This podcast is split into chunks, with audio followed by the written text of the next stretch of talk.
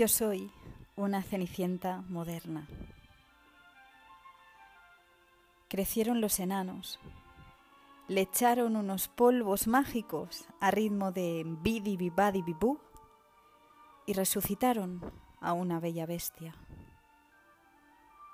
Con un beso de desamor, el sapo despertó a la princesa que se hacía la dormida, pero se quedó enredada en su pelo mágico y aislada. No quería ver el mundo que nunca había visto. Pidió colores en el viento a la lámpara mágica y le concedió el arma de un corazón de hielo y una manzana envenenada con cantos de sirena que no mordió.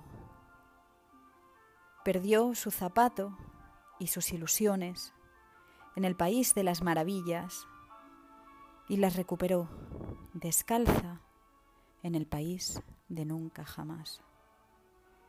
En la búsqueda de su zapato, la princesa se ayudó de los enanos, del sapo y del genio loco, y compartió su hazaña con sus ciento un seres queridos y los amigos que había en ella.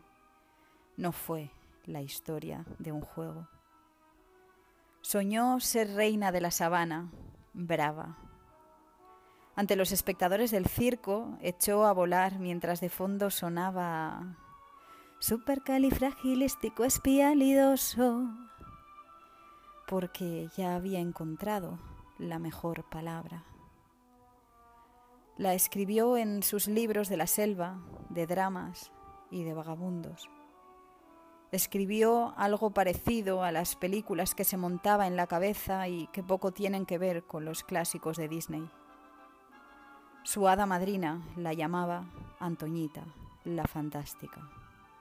Y con razón, porque es una cenicienta moderna que fue ceniza porque una vez ardió y porque vuelve a arder.